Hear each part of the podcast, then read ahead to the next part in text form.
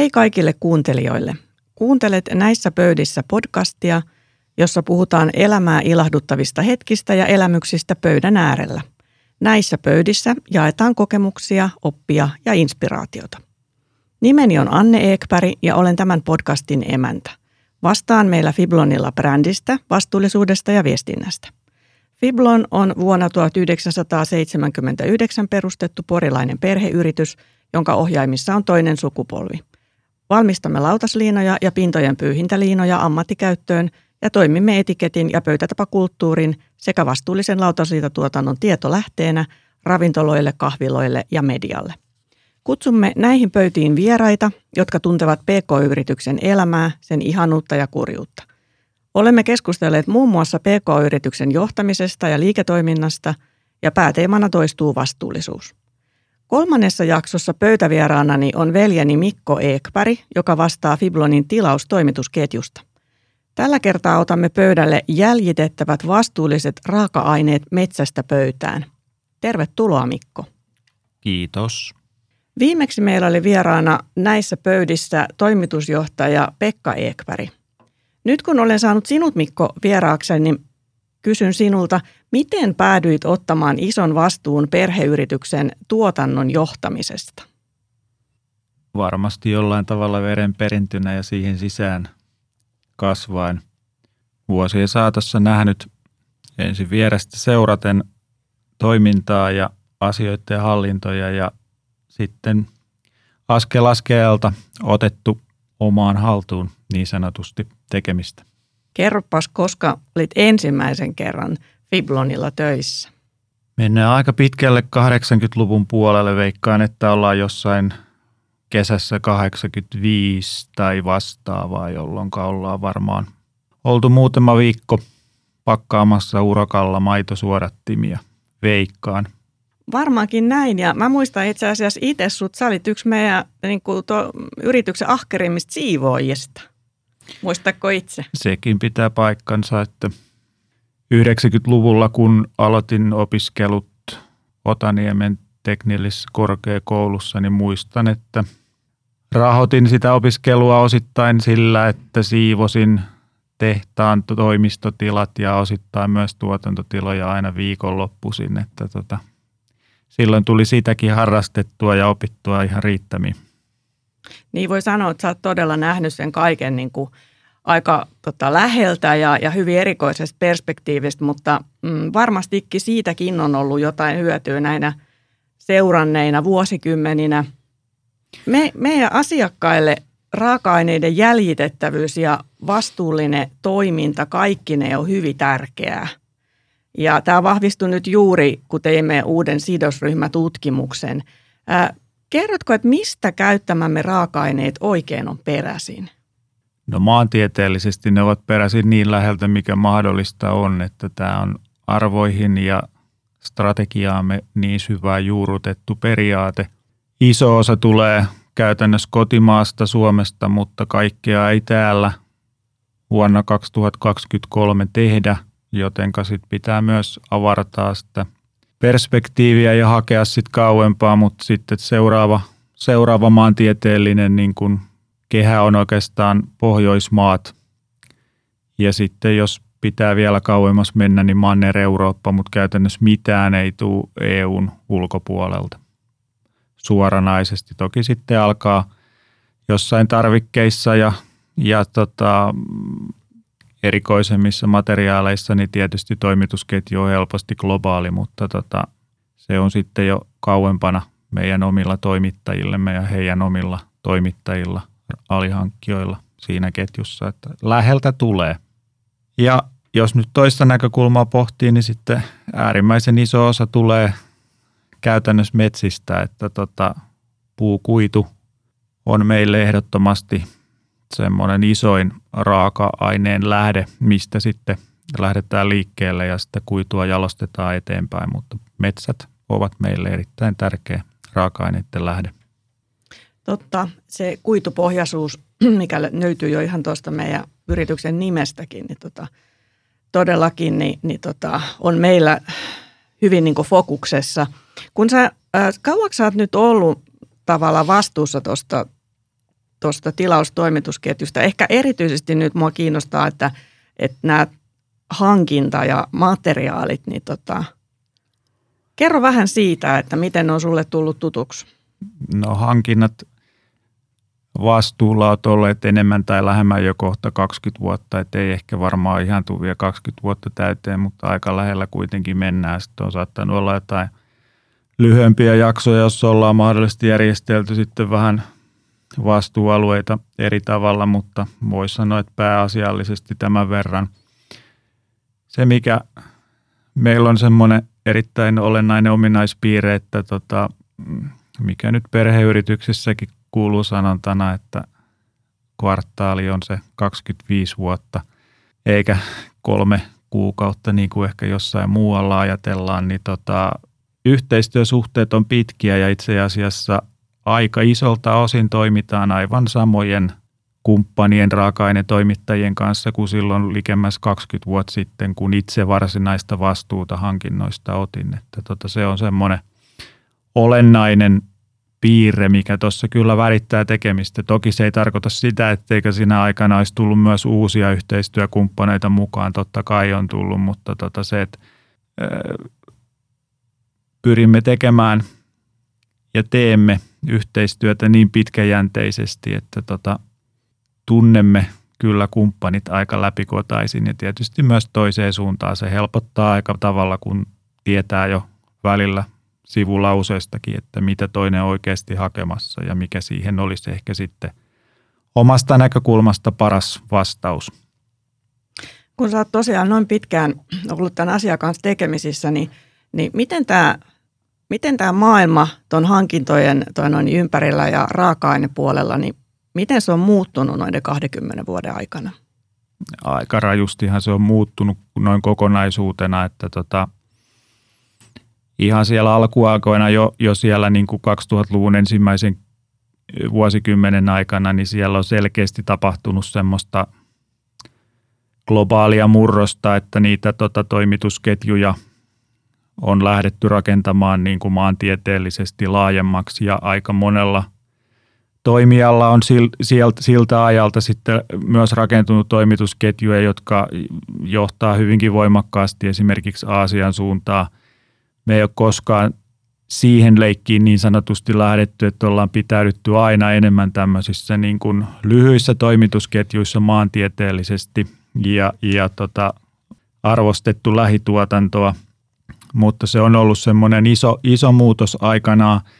Ja toinen on tietysti sitten ihan tästä lyhyemmältä perspektiiviltä, että kyllä tämä muutaman viime vuoden – epidemia ja ihan viimeisen vuoden tapahtumat on, on kyllä niin kuin murtanut aika paljonkin sitä tota, toimitusketjurakennetta, että tota, puukuitua kuitenkin Eurooppaakin on tuotu aika paljon esimerkiksi Venäjältä, mitä nyt sitten ei ole reiluun vuoteen tapahtunut, niin se on murtanut aika paljon, aika paljon tätä toimitusketjua erilaiseen muotoon, mutta sitten siellä näkyy myös sellaisia, että esimerkiksi jo pelkästään niin kuin inflaation ja muun kustannuslaukan vaikutus viimeisen vuoden puolentoista aikana on ollut niin iso, että tottahan toki sekin on monessa paikassa myös vaikuttanut siihen, että on pitänyt löytää myös uusia ratkaisuja. Ja koko ajan se maailma elää ja yksi semmoinen olennainen seikka, mitä itse pitää mielessä on myös niin kuin toimintavarmuus koko ajan, koska maailma muuttuu, ilmastossakin tapahtuu yhtä jos toista ja tota, säätiloissa ja esimerkiksi jo pelkästään tällaiset tälläkin hetkellä uutisissa näkyvät tulvat kertoo yleensä siitä, että jossain päin on sitten taas kuivaa ja kun jossain päin on kuivaa niin se, tai, tai liikaa sitten sitä vettä, niin toi, nämä alkaa yleensä vaikuttamaan sitten jollain aikajänteellä myös niin kuin – teolliseen toimintaan ja erinäköiseen muuhun, muuhun tekemiseen ja saattaa sitten heilauttaa toimitusketjuissa vaikutuksia yhtä jos toista. Eli myös semmoinen varautuminen, valmistautuminen muutoksiin ja yllätyksiin, niin, niin se on paljon paljon tärkeämpää ja tota,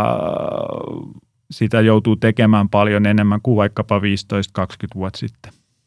Joo, mulle tulee itselle nyt sellainen mieleen, että aikaisemmin ehkä mm, nämä biodiversiteettiasiat ja luonnon monimuotoisuus ei ole ollut niin voimakkaasti läsnä kuin nykyisin. Että niin kuin, oot, mun kanssa samaa mieltä siitä, että materiaaleissa ehkä aikaisemmin enemmän on pystytty keskittymään niin kuin tämmöiseen tekniseen puoleen, että on puhuttu paljon niin kuin paksuudesta ja imukyvystä ja grammoista ja venyvyyksistä ja muista. Ja, ja nyt tavallaan ajatu, siinä on tullut, ne on edelleenkin tärkeitä, mutta siihen vielä on tullut myös paljon tällaisia isompia pohdintoja, että, että tota, että mitä se tulevaisuudessa tarkoittaa, jos tapahtuu tällaisia isoja muutoksia, niin kuin puusto muuttuu erilaiseksi ja tota, sitä myötä, myötä myös kuidut ja tulee näitä tulvia, ja, jotka vaikuttaa itse asiassa niin kuin yllättävänkin pitkälle, että jossain niin kuin hyvin kaukana Euroopassa tapahtuu jotain, niin aika nopeasti se vaikutukset näkyy myös Euroopassa nykyisin näiden globaalien ketjujen kautta.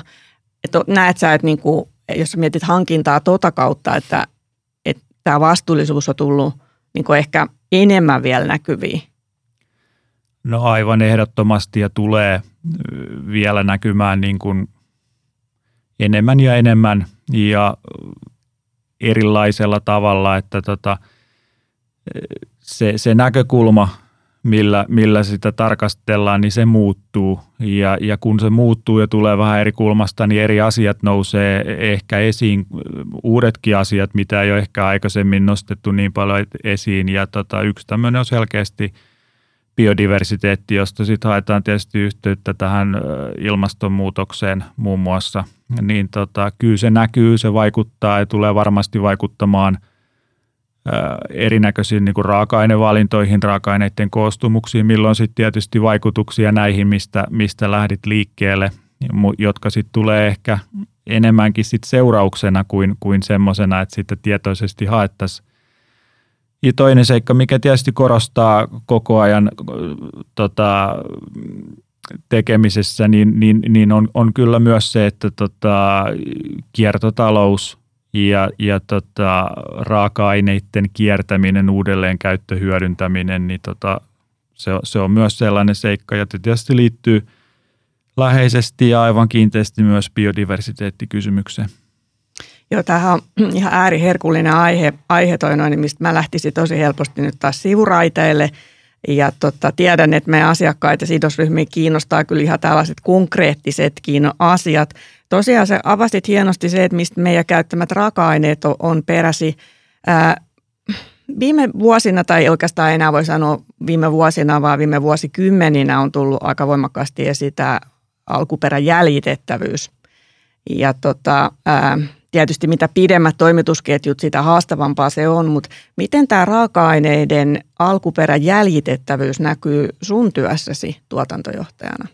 No kyllä se näkyy päivittäin totta kai se on monen asia edellytys, että, että tota, jäljitettävyys on kunnossa, toimii, sitä testataan koko ajan, ei pelkästään niin kuin vastuullisuusnäkökulmasta, vaan kyllähän siellä on myös se, se näkökulma, että me, meidän oman sisäisen tekemisen tehokkuuden, toimintavarmuuden puolesta niin tarvii, tarvii pystyä seuraamaan ja jäljittämään ja tota, hakemaan erinäköisiä kausaliteetteja, että mikä on vaikuttanut mihinkin – omassa prosessissa jäljitettävyys on hyvin, hyvin tota, yksityiskohtaisesti olemassa, koska toimitaan niin sanotusti tämmöisessä siirtoprosessissa, mistä toiseen, toiseen päähän tulee jotain sisään ja, ja sitten toisesta päästä se lähtee ulos.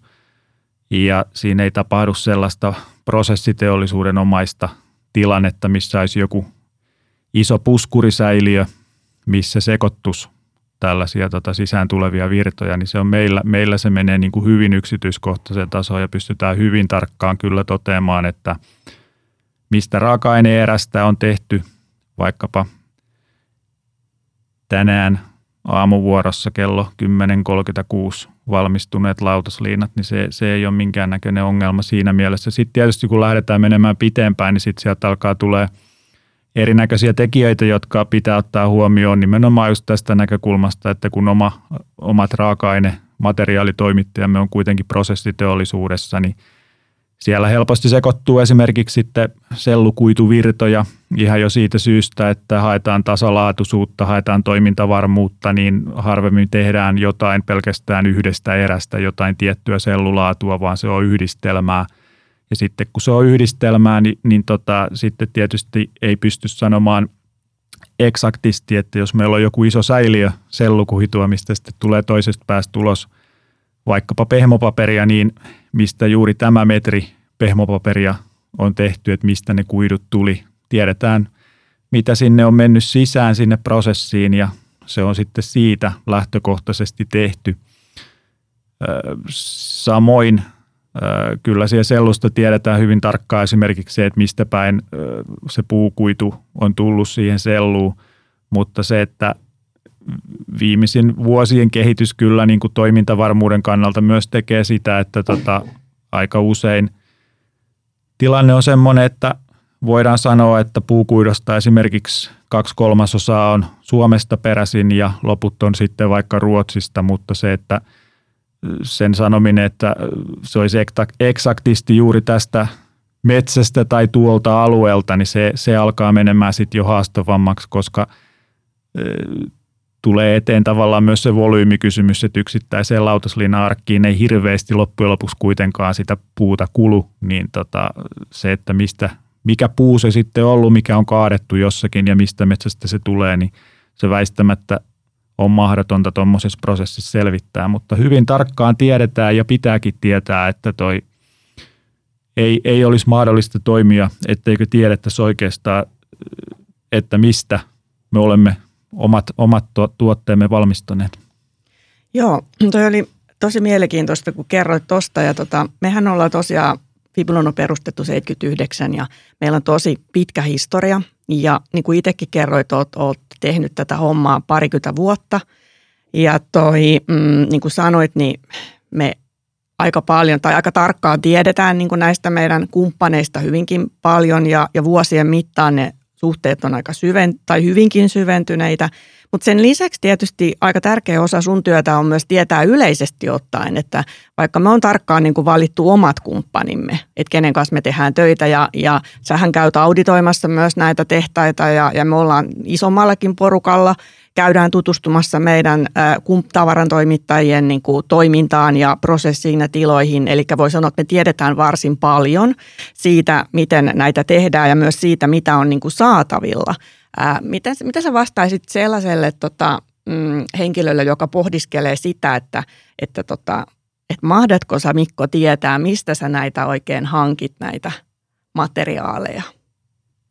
No ihan ensimmäiseksi kutsuisin kylään Poriin Lautaslinna tehtaalle. Meillä on avaimet ovet ja siellähän se asia on kaikkein helpoimmin esitettävissä ja todennettavissa, että kyllä tiedetään, että mistä tehdään. Ja tota, kyllä sitä tarpeen vaatiessa sitten voidaan lähteä vaikka eteenpäin ketjussa, vaikka sitten tutustumaan yhdessä sinne meidän raaka-ainetoimittajalle, jos, jos, jos halutaan. Se on totta. Tuo avoimuus on meillä tosi tärkeä osa meidän toimintaa, että me halutaan, niin kuin, halutaan mielellämme kertoa enemmän. Että jos asiakkaat kiinnostaa tällaiset asiat, niin se on, se on meille siis suuri ilo niin kuin päästä näistä asioista kertomaan niin kuin enemmän. Ja, ja tosiaan niin kuin, ää, tietysti meitä helpottaa se, että kun meidän oma tuotanto on meidän omissa käsissä, niin me tiedetään hyvin tarkkaan, mitä siellä tapahtuu. Ja kun meillä on näitä tiettyjä periaatteita, joiden mukaan me näitä materiaali yhteistyökumppaneita valitaan, niin, niin on tosiaan just niin kuin tuossa kerroitkin aluksi, että, että tota, mahdollisimman likeltä me aina pyritään ne hankkimaan, koska oikeastaan käänteisesti ottaa emme oikein tiedä, mikä olisi, miksi me pitäisi hankkia niitä kauempaa. Ää, ja tosiaan niin kuin sanoit, niin valtaosa me kumppanitoimittajista sijaitsee maantieteellisesti lähellä. Mutta mitä mieltä olet siitä, että olisiko meidän logistiikkapäästöissä vielä niin kuin parantamisen varaa?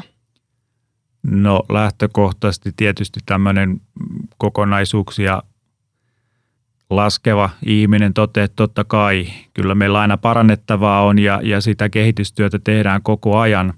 Se, että mikä se vaikuttavuus on, niin sehän siinä on ohjaava tekijä, että kannattaa laittaa se kehittämisen paukut sinne, missä se vaikuttavuus on kaikkein isoin. Logistiikan osalta oikeastaan sellaiset perusratkaisut on se, missä se vaikuttavuus on, on kaikkein isoin. Sitten kun lähdetään tekemään hienosäätöä, niin sitten se alkaa usein olla sellaista, että tehdään kompromissia eh, liittyen joidenkin muiden asioiden kanssa.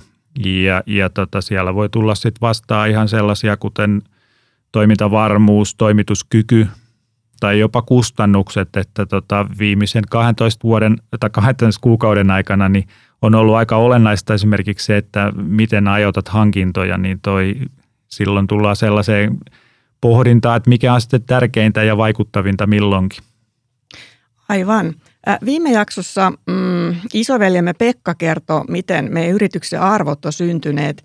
Äh, kerro lyhyesti, miten meidän arvot näkyy sun työssä. No ne näkyy joka päivä, ne näkyy kaikessa tekemisessä, koska ne ohjaa sitä tekemistä. Se on se perusta, minkä varaan ne päivittäinen tekeminen, päätökset, ratkaisut tehdään.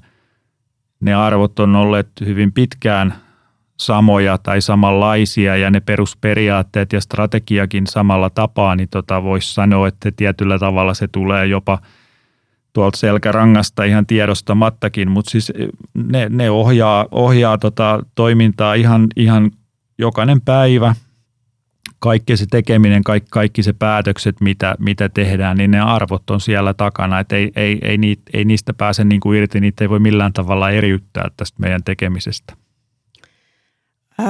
Hävikin vähentäminen puhuttaa meidän asiakkaita tällä hetkellä tosi, tosi paljon ja, ja niissä puhuttaa meitäkin. Et moni ei ehkä tiedä tai, tai harva tietää sen, että, että meidän Fiblonin tärkein liiketaloudellinen mittari on ollut niin kauan aikaa kuin mä muistan, niin, niin saanto. Kyllä vaan. Kerrotko Mikko, mitä se tarkoittaa? No se tarkoittaa ihan yksinkertaisesti sitä, että paljonko saamme prosessista ulos asiakkaille hyödynnettävää ja toimitettavaa ratkaisua, tuotetta. Eli käytännössä se saanto kertoo kääntäen sen, että kuinka vähän on mennyt niin sanotusti hukkaan. Nykymaailmassa aika vähän menee lopulta niin kuin materiaalisesti hukkaan, koska materiaalit voidaan ja tietysti myös pyritään sen puitteissa hyödyntämään niin, niin paljon hyväksi kuin mahdollista. Ja tämä tietysti näkyy meilläkin, että sellaiset sivuvirrat, mitä toiminnassa syntyy, niin eihän ne kaatopaikalle tänään enää mene, vaan ne hyödynnetään käytännössä – kerätään talteen ja sitten toimitetaan semmoiseen prosessiin, missä, missä tota, ne pystytään hyödyntämään. Mutta se saanto on hyvin olennainen tekijä tietysti siinä, että se kertoo sen, että kuinka hyvin me ollaan hyödynnetty meidän kaikki resurssit, myös meidän omat henkilöresurssit, kuinka paljon me ihmiset ollaan tehty turhaa ja kuinka paljon me ollaan tehty sitten asiakkaan ja itsemme hyödyksi. Totta. Tuo on tärkeä asia. Ää, Tämä hävikki, hävikki ravintoloissa tietenkin on nyt iso topik ja, ja tota, ää, se myös liittyy ehkä osittain tähän meidän, meidän tuotteisiin myös, paitsi se oikea, että me halutaan, että asiakkaalla on oikea tuote oikeassa käytössä ja halutaan, että hän tekee niitä viisaita valintoja ennen kaikkea. Samoin kuin mekin me omassa tuotannossa, mehän nimenomaan niin kuin pyritään ensisijaisesti siihen, että meidän saanto olisi korkea – ja että se tietysti tulee sieltä, että me käytetään meille oikeanlaisia raaka-aineita ja, ja tota, osataan käyttää niitä mahdollisimman fiksusti. Ää, aika paljon asiakkaamme puhuu tällä hetkellä myös biohajoavuudesta ja kompostoitavuudesta ja siitä itse asiassa jutellaankin Mikko seuraavassa jaksossa hiukan enemmän. Kiitos tällä kertaa. Näissä pöydissä on ollut minulle arvokas hetki summata PK-yrityksen elämän ihanuutta, pelkästään ihanuutta – Seuraavassa jaksossa puhumme lisää sertifikaateista. Silloin selviää muun muassa, mitä eroa on biohajoavuudella ja kompostoitavuudella. Siihen asti toivon sinulle kuulujani valoa ja iloa näihin pöytiin.